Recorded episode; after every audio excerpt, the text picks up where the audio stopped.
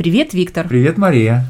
Так, ну что, ты летишь в Монреаль? Да, через неделю лечу. М, Ну, готово все уже? Ну да, билет куплен. Надо, конечно, не забыть регистрацию сделать по интернету за 24 часа. А ты До любишь вылета. онлайн регистрироваться, да? Ну да, конечно, потому что если подходить к стойке, то там может оказаться, что вот, ну, все места уже разобраны, да, или, по крайней мере, все э, те места, которые ты хотел бы. А, а ты что любишь? Где сидеть? Но, конечно, вот в детстве хотелось сидеть э, у окна, да, чтобы смотреть. На самом деле и сейчас интересно, когда вот самолет приземляется над большим городом, вот как, кстати говоря, это происходит в Монреале. Ты какую-то часть летишь над городом, это впечатляет. Вот, но э, с какой-то более такой практической точки зрения лучше, конечно, сидеть ближе к проходу, потому что, ну, там, если более-менее длительный перелет, то хочется встать, размяться немножко, да, а когда ты сидишь у окна, то тебе нужно будет просить поднимать людей, неудобно. Мгм. Я согласна. Даже если вот меня беспокоят все остальные, когда они встают, это тоже повод встать и размяться. Особенно, да, трансатлантический перелет от 6 до 9 часов, разные варианты. Я, конечно, не выбираю сейчас возле окна сидеть.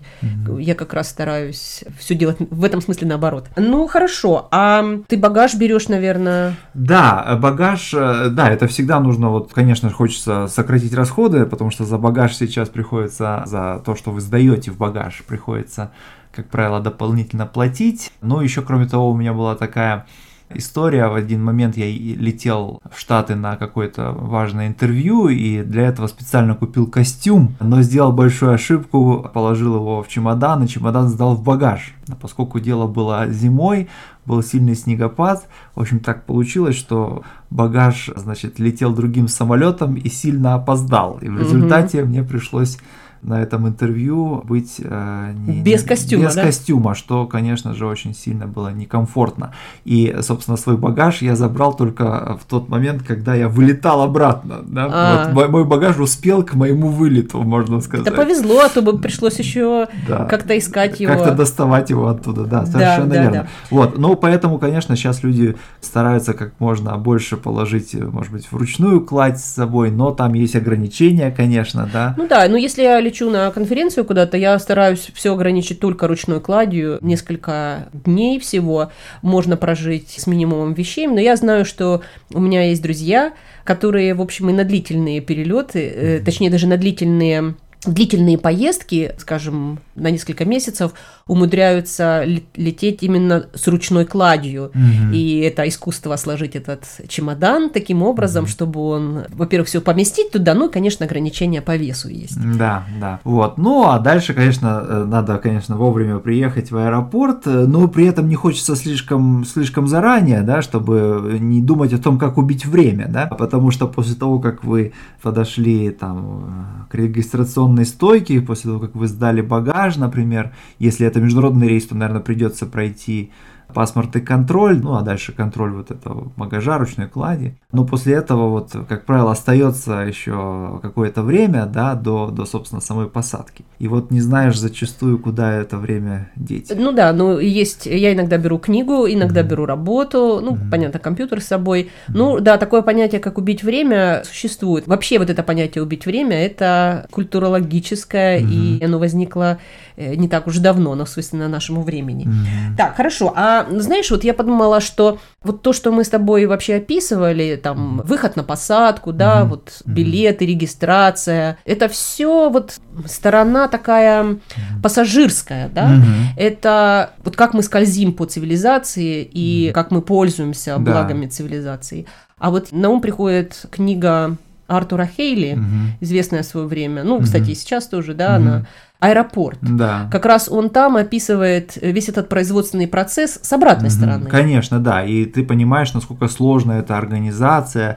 А, Там буквально сотни, сотни людей, да, какие-то сложные там технологические процессы, да, имеют место, какие-то сбои происходят, да, и работа этой огромной организации, она, собственно, и обеспечивает ту относительную комфортность, да, с которой мы путешествуем на большие расстояния. Хотя, конечно же, в принципе, путешествие на большое расстояние это всегда стресс, да, Мгм. но вот тем не менее э, работники аэропорта, они значительную часть этого стресса с нас снимают, но сами при этом находится зачастую в стрессовых ситуациях. Да, я думаю, что стюардессы находятся на передовой. М, Да. А, Ну, конечно, не только они общаются с пассажирами, но в данном случае именно во время полета, когда вот есть ситуация замкнутого пространства, Да. в прямом и в переносном смысле, Да. когда невозможно, скажем, поменять пассажира. Ну да. Ты вот должен иметь дело именно с этим пассажиром, Да, и все. да. И ты не можешь призвать на помощь никого. Только ты и только в этой ситуации. Да. Есть, конечно, бывают такие ситуации, когда кому-то становится плохо, бывают э, ситуации, связанные с тем, что кто-то начинает паниковать, и очень важно... А дети? Э, Да, а дети, безусловно, конечно, могут Некоторые- устраивать, э, так сказать, целые концерты, А, но, безусловно, в этом смысле стюардессы зачастую спасают, спасают ситуацию. Ты знаешь, я вспоминаю, как я первый раз летела с дочкой, она еще была очень маленькая, ну, грудной ребенок. И я помню, сколько я получила помощи от стюардесс, и я помню, что они меня научили, как ее успокоить именно во время взлета и посадки.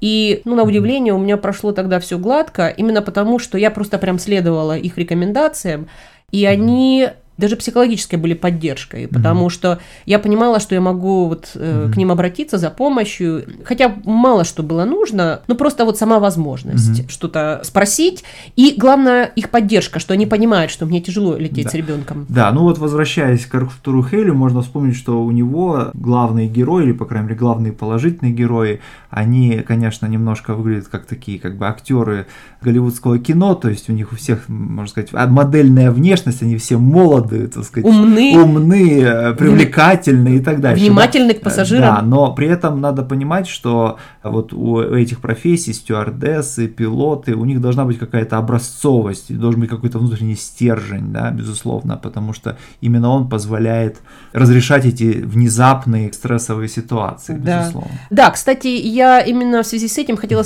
э, вспомнить, что пару раз я летала, когда условия были неблагоприятные, посадка в Лондоне в очень плохую погоду, поздно ночью, и турбулентность очень большая. И я помню, что мы, как пассажиры, в общем, затаили дыхание и ждали посадки, и когда все завершилось благополучно, то раздались аплодисменты. Да, есть такая, такой И- обычай э, благодарить пилота за успешную, удачную, так сказать, мягкую, мягкую посадку. Да, поэтому, наверное, вот на этих аплодисментах пилотам и стюардессам мы можем, наверное, сегодня и закончить. Да, хорошо. Спасибо. Спасибо. Пока. Пока.